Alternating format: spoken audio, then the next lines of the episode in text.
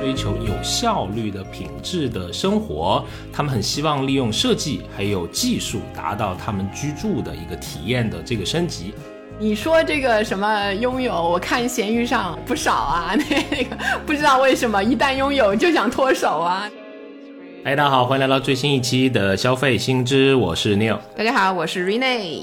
哎，我们说家呀是一个很奇妙的词，每当说出口，总会串起非常多美好的回忆的瞬间。我们会花非常多的时间和精力，让家足够的舒心和惬意啊。我们对家的这个功能还有情绪价值的期待和需求也在水涨船高。这期我们就来聊聊智能以及能够提供仪式感的家居消费。如果想跟我们有更多的交流和沟通，欢迎加入我们的听友群。入群的通道呢，请关注我们的微信公众号“消费新知”，回复六六六。哎，那接下来还是老惯例，为您放送几组数据。首先，我们从这个产业的规模来看呀，国内现在智能家居已经是走在了全球的前列。根据招商银行研究院在二零二一年八月的一份研报，小米。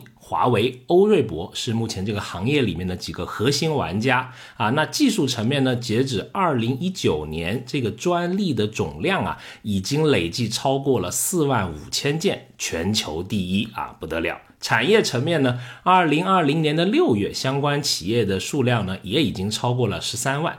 其中呢，小米。华为是在这个全屋智能 C 端消费者的市场啊优势明显，那欧瑞博在全屋智能的 B 端市场领跑。对，刚才分享的就是一些那个行业端的那些数据，然后回到我们这个消费者自己的身上呢，对于我们现代人来说，家其实还有更加丰富的含义。没错，呃，手头有一个调查是二零二零年这个央行的调查显示啊，我国的城镇的住房拥有率已经高达了百分之九十六，然后城镇居居民家庭户均总资产是三百十七点九万元，在全球的主要大国里面呢，我国的家庭住房拥有率可能已经是全球第一了。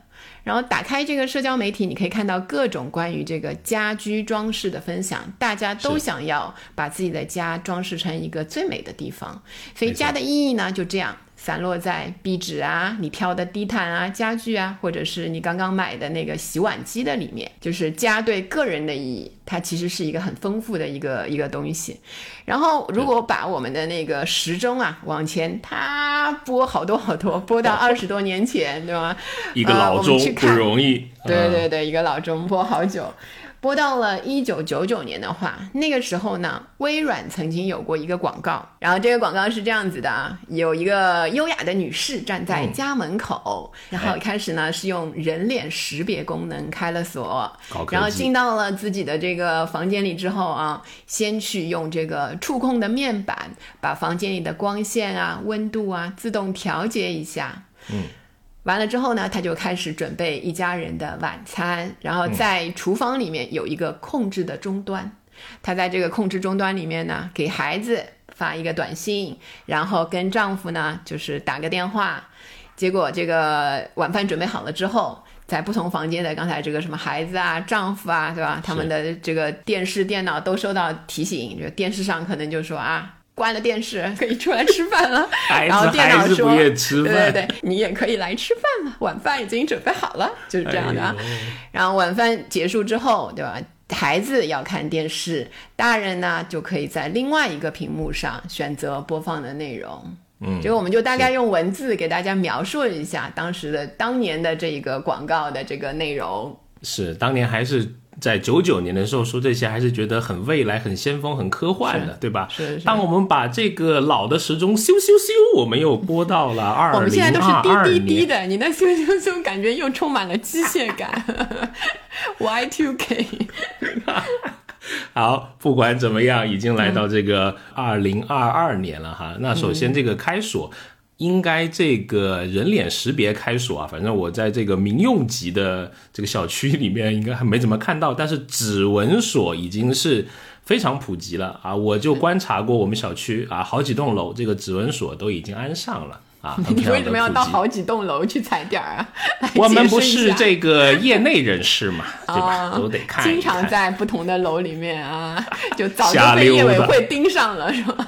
好，那走到家里面，对吧？这个终端也很多了，智能的助手，对吧？有时候都忘了谁是谁，什么小爱啊、Siri 啊，我经常喊错啊，呃，对吧？太多了啊。那那个媒体的这个串流在家里面也非常的普遍了，对吧？什么 AirPlay 之类的，可以把手机上面的内容放到电视上面，有一些好的音响是可以全屋做串流的。有时候你想在卫生间来一首这个古典乐，也不是不可以，都非常的简单。现在，对吧？孩子一放学。这个叮叮就响了啊！该做饭的做饭，该接孩子的接孩子。手机点两下，这个电饭煲咕咕咕就开始工作了啊！饭好了，有时候因为你知道啊，这个在不同的房间，对对，大平层啊，大概三百多平，对，就比较 三千多平，缩小了。哎呀，啊，这有时候不同楼都是你家是吧？那个明白了，那个一个庄园，吓死，就是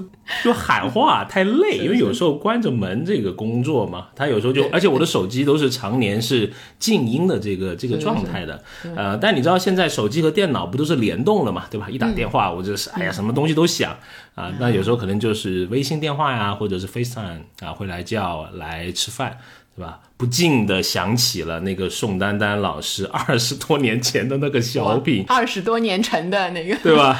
要吃饭了，电话打一下，你看。现在这些都成都成真了，哎呀，这个时代变化确实快哈。是是是，确实，你看这个久远的时候的畅想，到今天几乎都已经变成了真的，你可以买到的产品。其实，如果用现在的这个概念来说的话，可能就是智慧家居或者智能家居的这样的一个概念，在很多的家庭里面都已经开始使用了。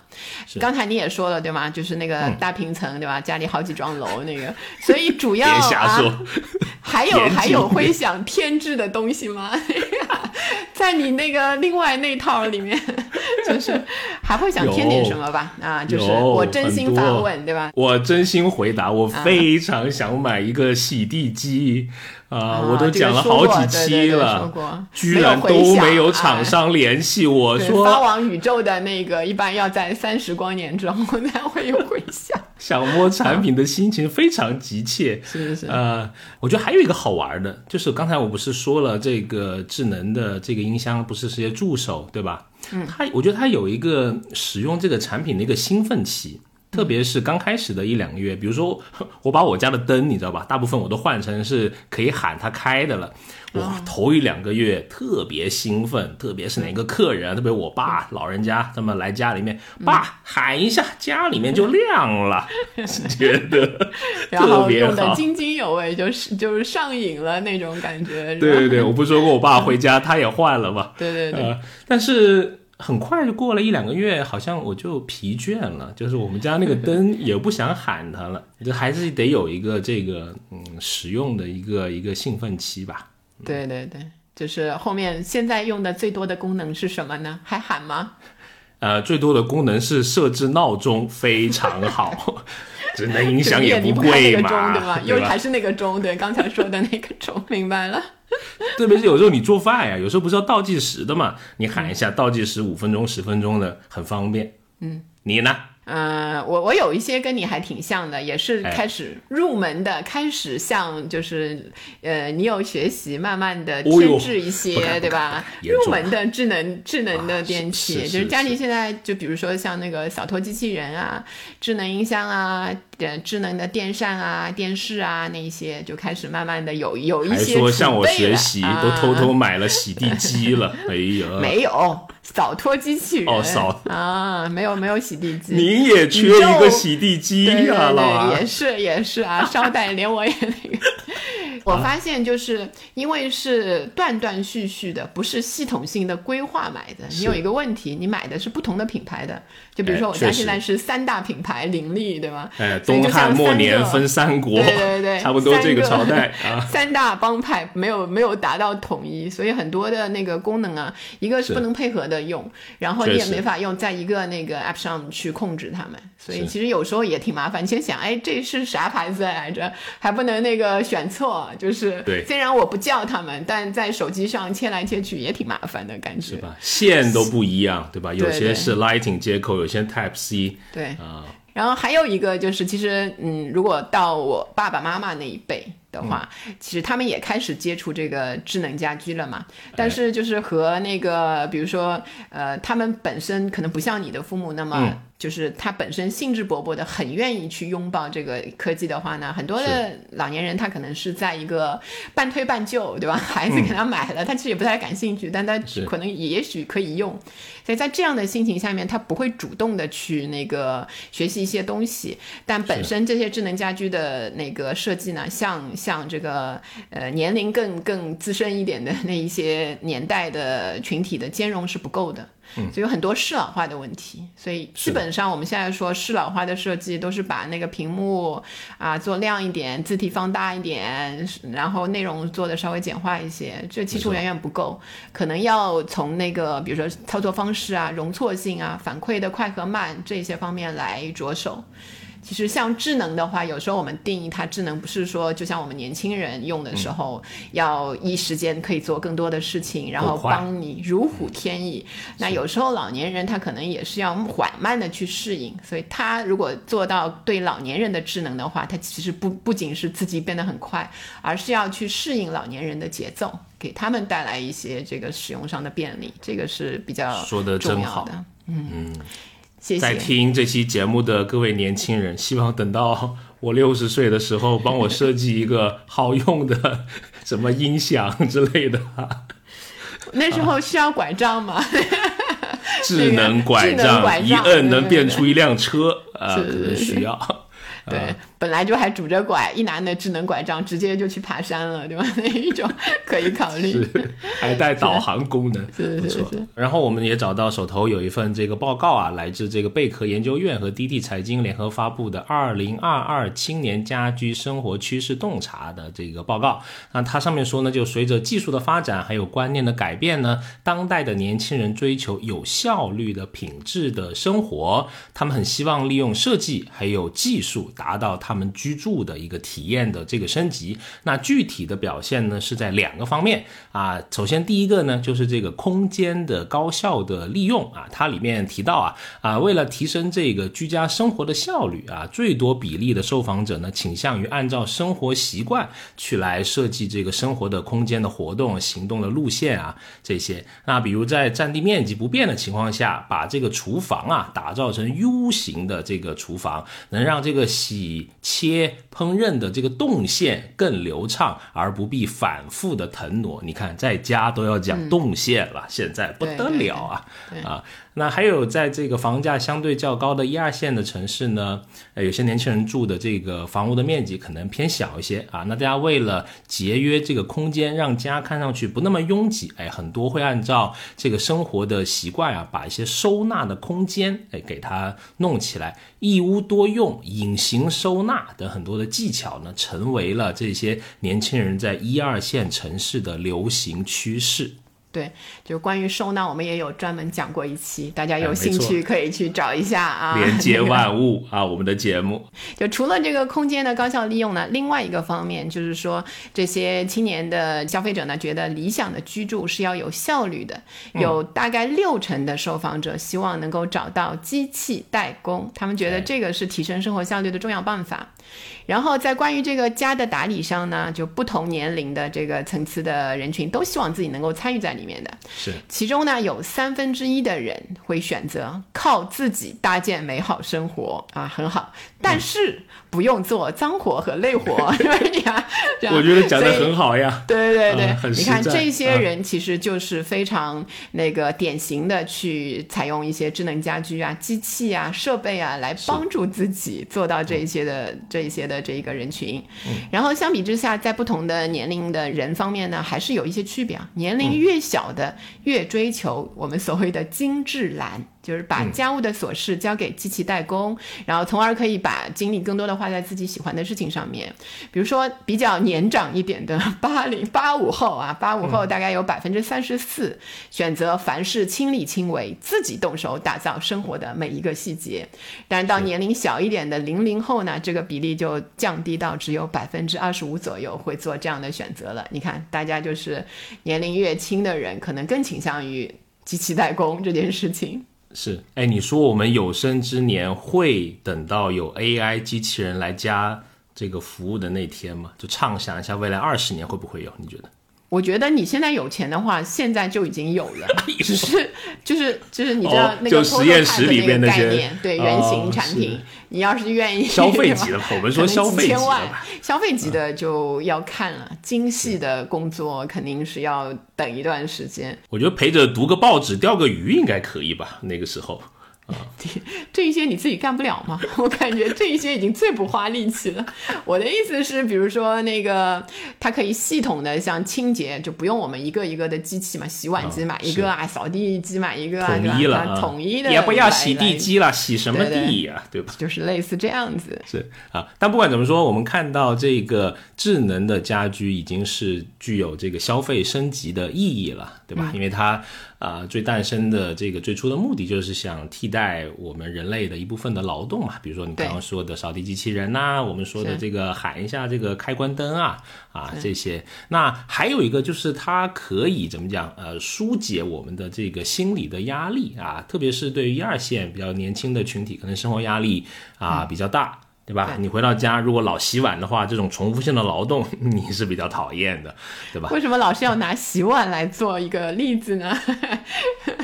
非常诚恳的告诉大家，如果您已经已婚，置备一台洗碗机是夫妻幸福生活，我觉得非常重要的一个组成部分。啊，好好好，对吧明白啊明白，嗯，就少矛盾，不用大家可以学习一下，谁洗碗谁不洗碗呢？机器一摁，让机器去解决，对吧？也调节了大家的这个情绪的状态，不会再因为一些家庭这个嗯家务劳动的琐事，可能吵吵个架，对吧？对对对，然后呼应你刚才的这个观点，实际上是有一些数据已经表现出来了，这个智能家居的发展潜力是非常大的。IDC 有一个中国智能家居设备市场的季度跟踪报告，是二零二一年第四季度的时候，二零二一年中国智能家居设备市场的出货量超过了二点二亿台，同比增长了百分之九点二。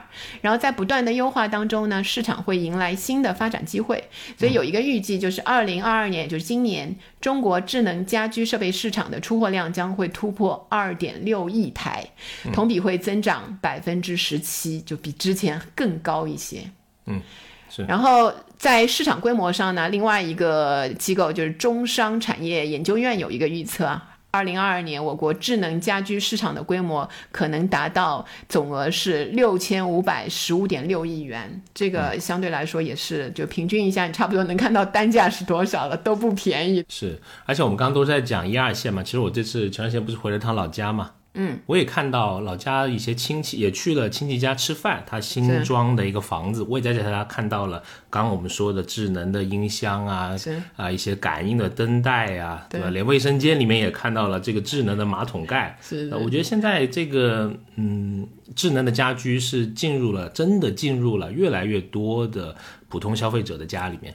没错，然后像这个懒人经济嘛，也是我们最近比较热的一个概念。其实很多是指的是这个宅经济里面这种智能家居的这个产品的消费。嗯比较典型的，其实一个就是在厨房里的那一些产品嘛。哎，以前我看一个一个那个电视剧之前呃有一个台词说，呃，意思就是你如果好好活着，就是能包饺子就不吃挂面，就中国人的那个幸福感，朴素的对幸福感的这个场景，全都是离不开吃的。所以在厨房里面的那一些这个呃消费升级啊，或者加上这个呃智能化的产品，就连下个挂面都觉得辜负了生活的。就肯定要下大价钱、大成本去买一些，对吗？就像你有花了一万多买了，这个我是知道的啊，买过一个非常高级的一个料理机，这是真的 啊！除了说庄园那些假的，对对对这个料理机是真事儿啊。但是我也很喜欢吃面，面也很好吃。呃，这个料理机我觉得蛮有意思，它其实它内置一个芯片的，里面人家有食谱的，你按着它那个来，咣当咣当就能做饭啊。除了不能油炸，它好像别的都能干。其实还而且还我觉得还挺好的。不过呢，那个也是可能就是那一两个月就很新奇，跟那个搞个排骨什么的，按照他那个芯片里面的，哦，我觉得自己过在了二十五世纪，不知道。但现在用的最多的还是那些比较普通的功能吧，比如说早上起来煮个蛋呀、然后平时煮粥啊，然后吃饺子的时候啊，那个 绞个肉啊，对，就是对吧？加起来大概三件百元左右的小家电就可以，哎就可以很好哎了啊。，但是又来到了您说那个房价的理论，对吧？啊你们几个东西堆在一起不多嘛，这个就一机多用，哎，小家电三个叠在一起，买个架子。好好好，反正你也买了，注意多使用一些功能啊。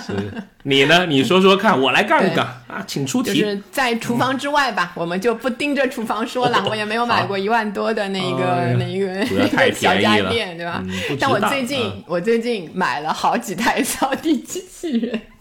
哦 好几台，我之前我不是哦你在其他节目也说过，对吧？买官翻机发现了一个官 官翻机的那个网络，嗯就接二机器人连三的。羊毛，啊对对对，然后呢，我不知道大家有没有试过啊？一般大家都只放一台机器人在哦一个房间。你来五台，哎我我，拥有了那个三台扫地机器人之后，有一天会打架吗？对 我大发奇想，对三台，因为就是品牌也不一样，就两台品牌一样，还有一台是小米的、哦那个老的那个，然后那个也，但他们的那个功能各不一样，一个是红外的那个什么避障，一个是视觉避障，还有一个就是嗯啥也不避，就最便宜的那种，啥就连也 app 都没有的那个，然后我就把那三个放在同一个，你这有点像田忌赛马呀，不错。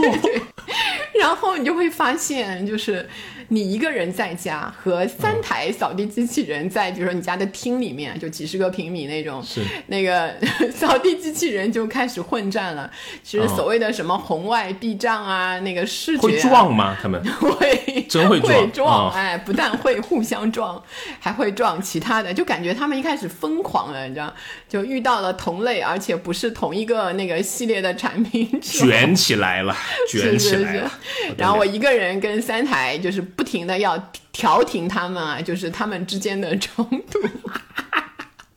妈妈生气了。懒人，懒人遇到了太多勤劳的人。就你以前说那个有一个书，就是叫就一个人就像一个部队，就差不多这个是把自己一个人活成一个一 一个队伍嘛。嗯然后你现在一个人一般活不成一个队伍，然后你买三台那个扫地机器人，就感觉你一定是个队长，你起码也是一个小队长，就是。不断的那个在他们之间穿梭，是。所以大家买这些产品的时候还是挺有意思，就是不要过多的买同一个类型的产品，这是我的一点毫无意义的一个一个分享。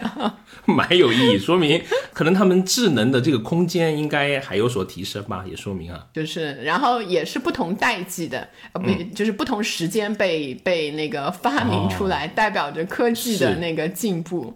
但科技最进步的那一个也不是最聪明，这是我的那个那个看下来的一个结论啊。是啊，不仅是这个智能的空间，那营销的这个空间其实依然有在发展嘛，对吧？我不这个智能家居市场其实也经过了好多年的这个发展，嗯，我也说我们在老家也看到有呃亲戚在用，但是你从市场上的数据来看呢，仍未实现。非常普及，不像人人家都有个锅 那么普及，还远得很哈。那大量的这些用户不了解智能家居呢，有一个原因可能是他对这些复杂设置的这个担忧而这个止步了。啊，那可能这个厂家需要在这些产品端做一些精简操作的步骤，特别是对一些中老年人，特别老年人吧，我觉得对一些新的科技他是蛮胆怯的。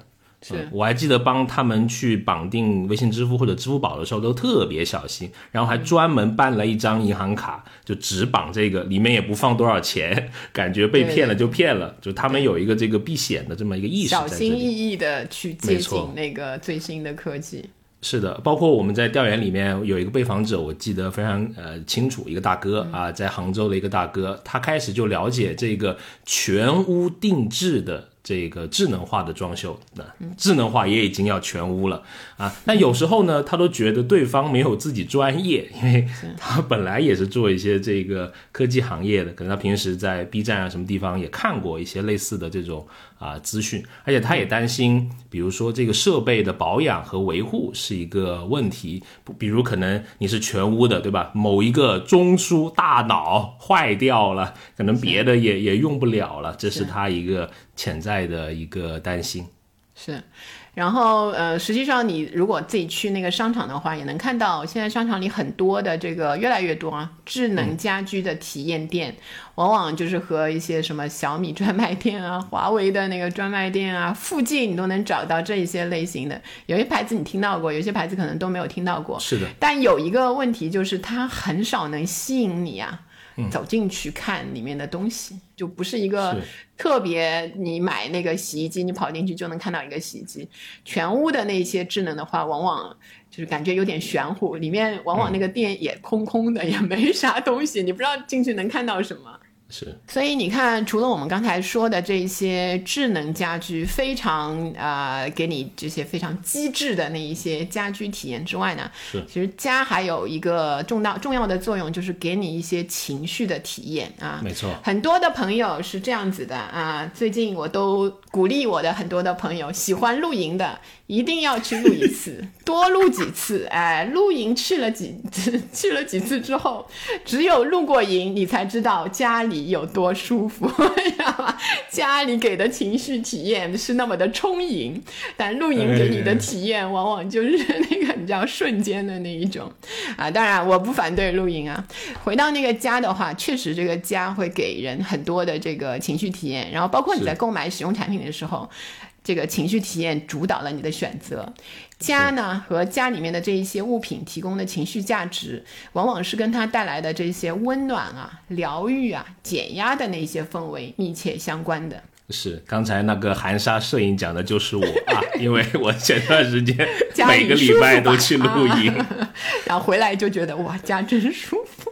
没见过天地，怎么见自己呀？老师都得看呀，对。但是我们说这个家的仪式感还是非常重要的，嗯，对吧？比如说，因为我在不同的城市有生活嘛，其实我不少房子都是租的了啊。你有不少在在不同的城市有不少的房子啊，然后呢，租的都买了些什么？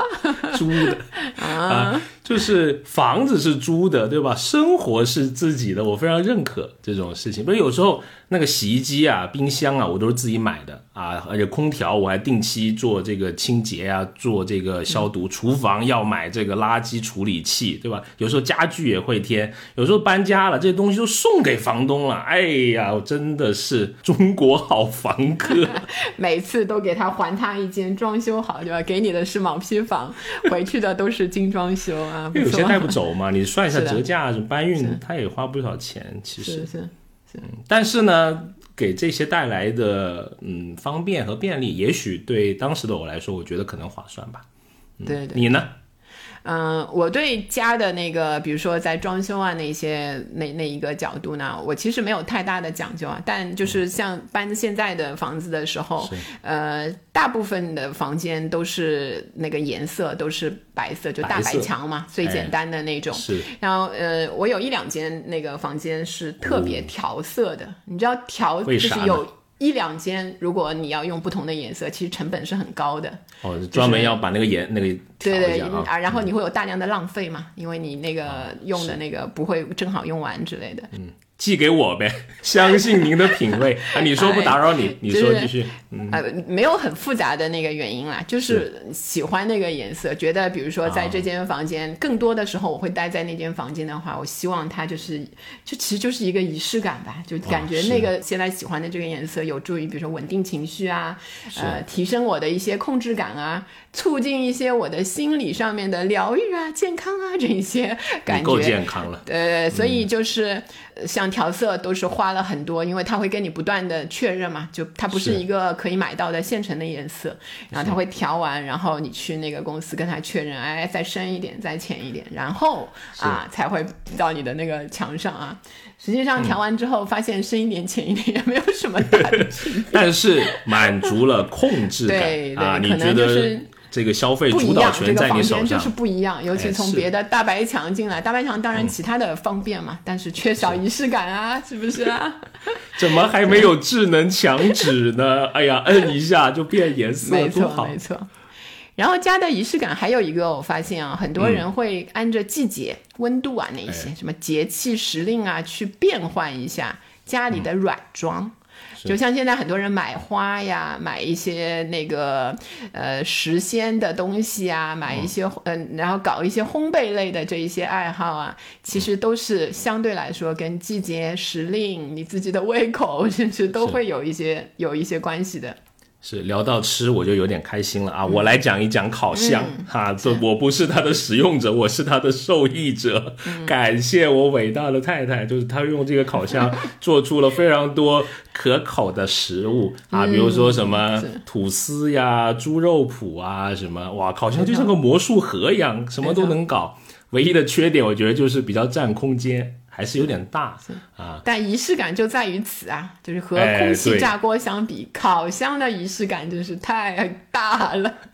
空气炸锅太小了，可能不符合我们这个家庭的容量啊。但是我也看到现在烤箱也在做一些进化、智能化的或者它功能化的一些进化，比如说它现在这个发热的方式啊，我就有看到有那个石墨烯，石墨烯都进烤箱了。现在啊，就说这个可以免预热。啊，就是你的烹饪的这个时间大幅的这个啊缩短，我还没摸过这个产品，我只是看到过，而且啊也看到一个智能化的一个趋势，就是烤箱也有所谓的什么海量食谱一键跟做了，就可以连你的手机 哈、手机告诉你第一步先放什么，再放什么啊，我不知道，但有可能很像我那个料理机一样，新鲜个一两个月 就淡忘了可能。顺买，但是价格其实跟老款的差不多啊，我看过了。嗯那要不就买了吧？哎，这个这个别升级了，这个我觉得现在的就已经很好。是 是是，是 你呢？说说你的。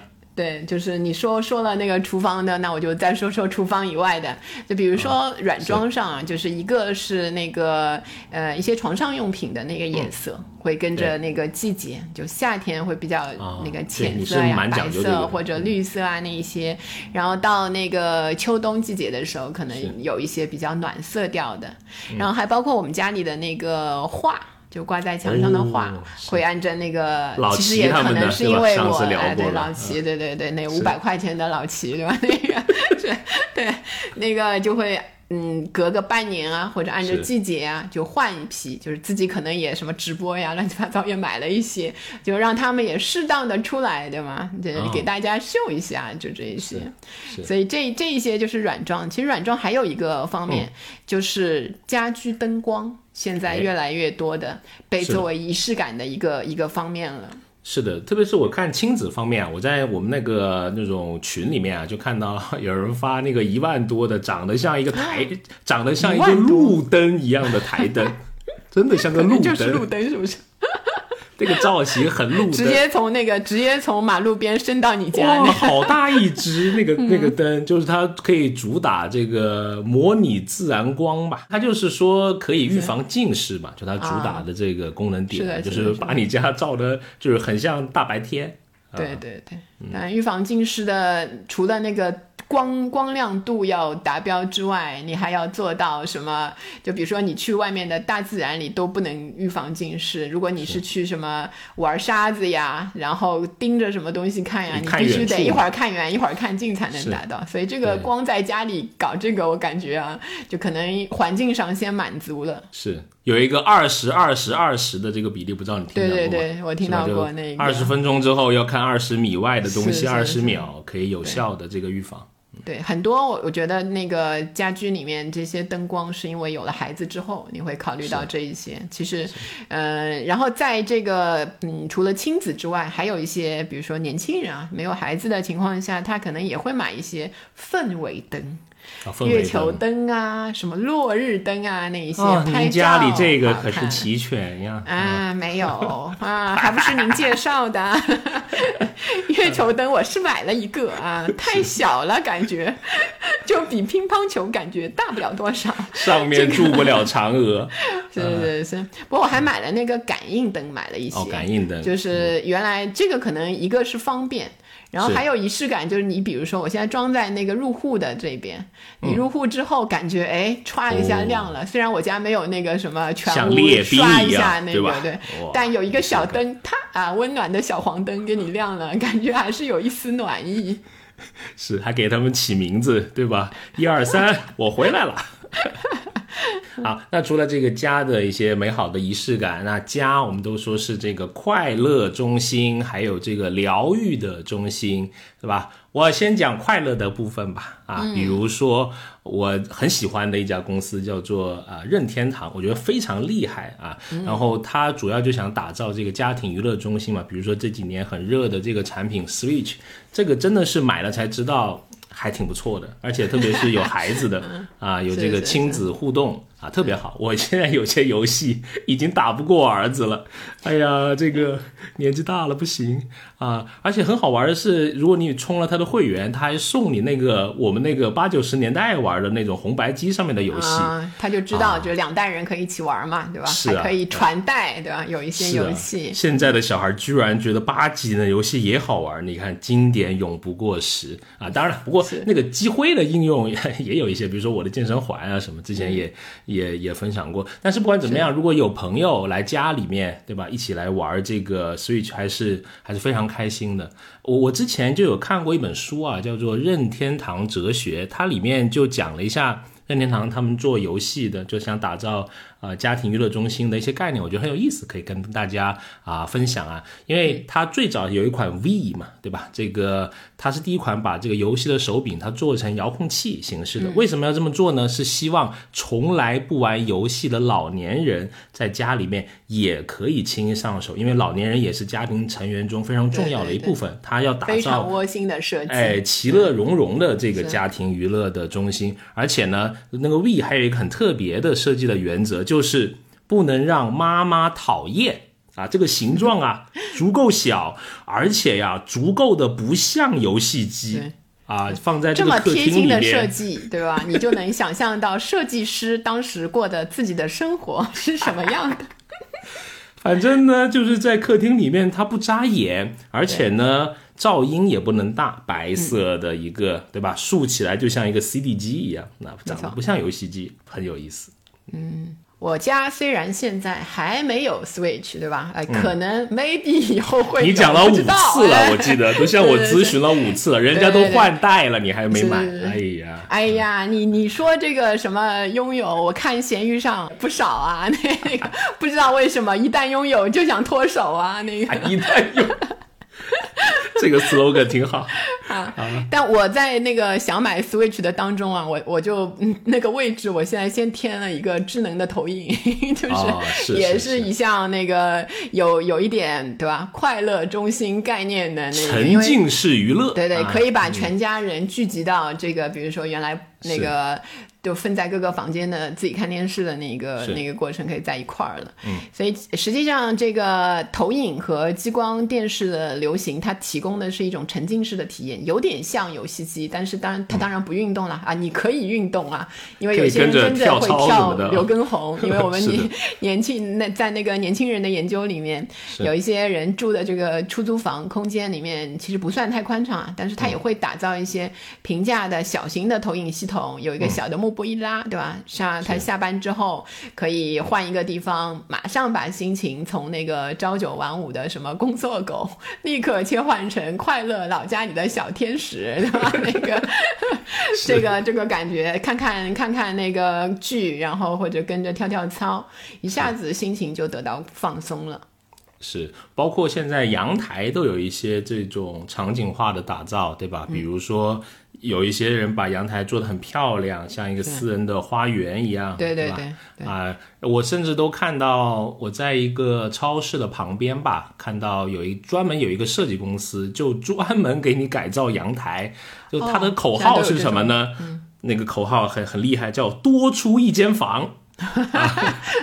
怎么还能给给你隔成上下两层是吧？那个，反正它有好多那种机关啦，又折叠又干嘛的，让你感觉你的居住的这个利用空间率会有有提高，而且很有氛围感，对吧？它给你描好描述了一些美好的未来，可以看书啊，可以赏花呀，可以在那里休息啊，这些。然后，如果我们看这一些我们刚刚提到的这个三个主要的种类的情绪价值的产品里面啊，是。呃，你觉得如果让你说的话，你你现在家里最能提供情绪价值的一样东西是什么？我觉得应该是我的书房啊，A K A 我的电脑房，A K A 我的赚钱堡垒，非常好啊，里面有。一流的数码设备，喊一嗓子就能开的灯，升降的桌子，人体工学的椅子，这个贯口我练得非常的顺溜，还有畅快的网络速度，随处堆放的书，你说这只是一间书房，对吧？还有那个其他的八间里面还有什么呢？就是喜欢的手办。手办一一号，手办二二号群，手办三号群，好多手办都闲置了，这个得慎买。我就是会挂一些我儿子的画在在我的这个很有意义，对对对，这房间里面还有我喜欢一些设计师的画呀、海报啊、杂志啊。漫画对吧？虽然我这个装修好土，又又又烂，就跟您比起来，那根根本不能比。但是我觉得我待在我的这个小小的书房，我感觉很安心，因为你可以自由的支配时间嘛，也是自己能够掌握的啊一小块天地吧，在这里。毕竟你的书房也有七十二平米嘛，对吧？赚钱的堡垒，它得啊，你知道空间得有一些的呀。啊，您呢？嗯，我就说一样东西吧。如果是因为你你说了一间那个 那个八间房里的一间嘛，就算你的一样东西。我就是真的一样东西。我我就是家里的一个按摩椅，我现在放在就是可以看我的智能投影的那一个 地方，感觉感觉还挺好。就是呃，其实我平时也不太去做，就除了那个看看电影的时候会会在那儿坐一下。但是坐在那上面，然后把电影打开，你就觉得。那那一两个小时就彻底的放松，然后唯一的缺点就是我那个按摩椅啊，就是它按摩起来声音有点小，所以导致我有点分神。哎，这个是我可能买的时间也比较长了，也陪伴了我蛮久的时间，就搬家都搬过来的那一种。是。而且还蛮应景的是，我们呃这段时间也做了一个新的研究嘛，对吧？这个新兴的人群就是独居人群，那家居的相关的生活消费也是他们这个里面啊重要的一环。那简单说一下这个独居人群它的起源，那就是年轻人的因为这个城市的迁徙啊、阶层跨越，还有家的规模现在是越来越小。那单身人群的这个数量就日益的庞大。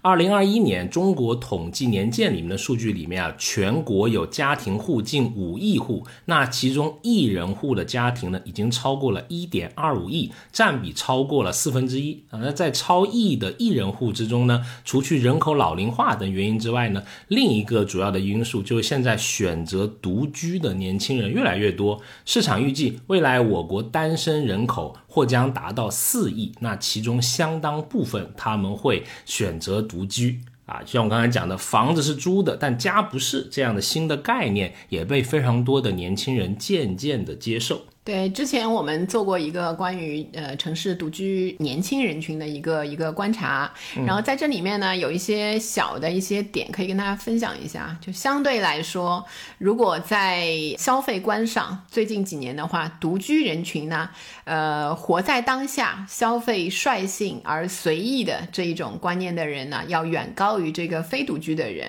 而非独居的人，往往就是他，比如说他比较未雨绸缪，只买需要的产品和。服务这这一类型的这个趋势呢，显得更高一些。独居人群相对他的经济能力来说，他的消费呢没有那么大的被经济能力呃束缚，他会愿意去花钱买一些，比如说跟自己经济能力啊差不多或者稍稍超过的那一些东西，所以他相对来说消费的动力会更强一些。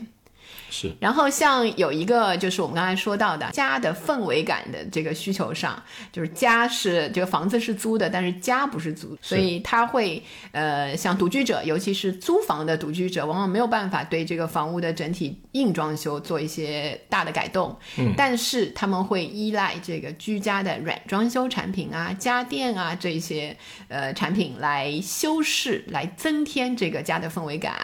像这个青年独居者的家里面，很多就是在无形中能够填满整个居家空间的产品，会非常的受欢迎。是，就一个就是无形的，就像这个声音，很多他都会买音响，或者干脆有一些外放功能的一些手机啊、一些播放器啊，这些会出现。然后像视觉上的氛围灯、日落灯、星空灯、月球灯这些东西呢，因为价格不贵，也常常是他们会选择的入门产品。嗯，是。刚刚你说这个听觉的需求，我觉得我们有一个蛮好玩玩的，对吧？就是也许一个人的这个空间啊，始终是有点安静，所以背景音的需求呢，在独居人群里面就显得特别的强烈。呃，超过一半的这个我们的被访者里面，就独居的啊年轻朋友，他到家之后第一时间都会打开手机外放或者是一些影音的这个设备啊，比如说它可能不同啦，有些是看剧，有些是放音乐，有些是播客，有些是直播，都不同。但是背景声音的存在呢，可以最快的让独居者切换到自己的一个省电模式和我们所谓的一个禅定的时刻，他到了他的。温馨的这个港湾了，对吧？要让这个声音充盈在他的空间里面。是，还有一个比较有意思，就是我们在那个播客的一开头提到的那个数据，就是户均的那个拥拥有那个房子的那个比例很高。是，但是如果把它切到我们更年轻的，就是这个家庭当中的年轻的这个一辈上面呢，实际上大家。对这个购房的需求啊，可能是各种因素的那个影响啊，就有特别是在大城市啊，它的购房能力呀。但总体来说，实际上大家说一定要买一个买一套房子，人没有房子，没有一个属于自己的房子就不行的，就这种观念啊，开始有点慢慢的改变了。是，就是你像这个多元化经济，各种到家服务的出现，这个独居人群吃饭可以点外卖，打扫卫生可以请钟点工，保险家庭保险的这个功能呢，被社会化的保障的机制取代了，所以你其实成家、买房子这些原本你觉得特别传统的、一定要去做的那些事情，实际上只要你愿意付出金钱，生活的个人化里面缺少被照顾的这一些痛点，几乎都可以迎刃而解。然后独居人群可以花更多的时间经营生活，而不是解决刚需，有时候反而能够营造出更加更具这个精致感的生活。是的，另外我们看到呢。呃，女性在安全感的相关消费，在独居人群里面也是还蛮突出的啊。有一份 Cosmo 的一份报告啊，就说城市独居女性的一个调研的白皮书。那城市女性呢，独居生活的一个起点，嗯，很多时候是集中在刚毕业或者刚开始的时候。呃，十八到三十五岁的女性里面啊，超七成的独居两年以上，安全问题呢，成为他们最担心的一个问题啊。比如说一些呃智能门锁啊、报警的设备啊。啊，或者是独居，但是有一些共享空间的，就比如说做饭，可能他会在一起，对吧？你感觉这种安全感会啊，有人会觉得这样会强一些啊。而且呃，独居者也更加容易跟同样独居的人，他可能产生一些共鸣。比如说跟居家安全感有关的消费里面啊，只要在用户他这个生成内容中同为是独居者。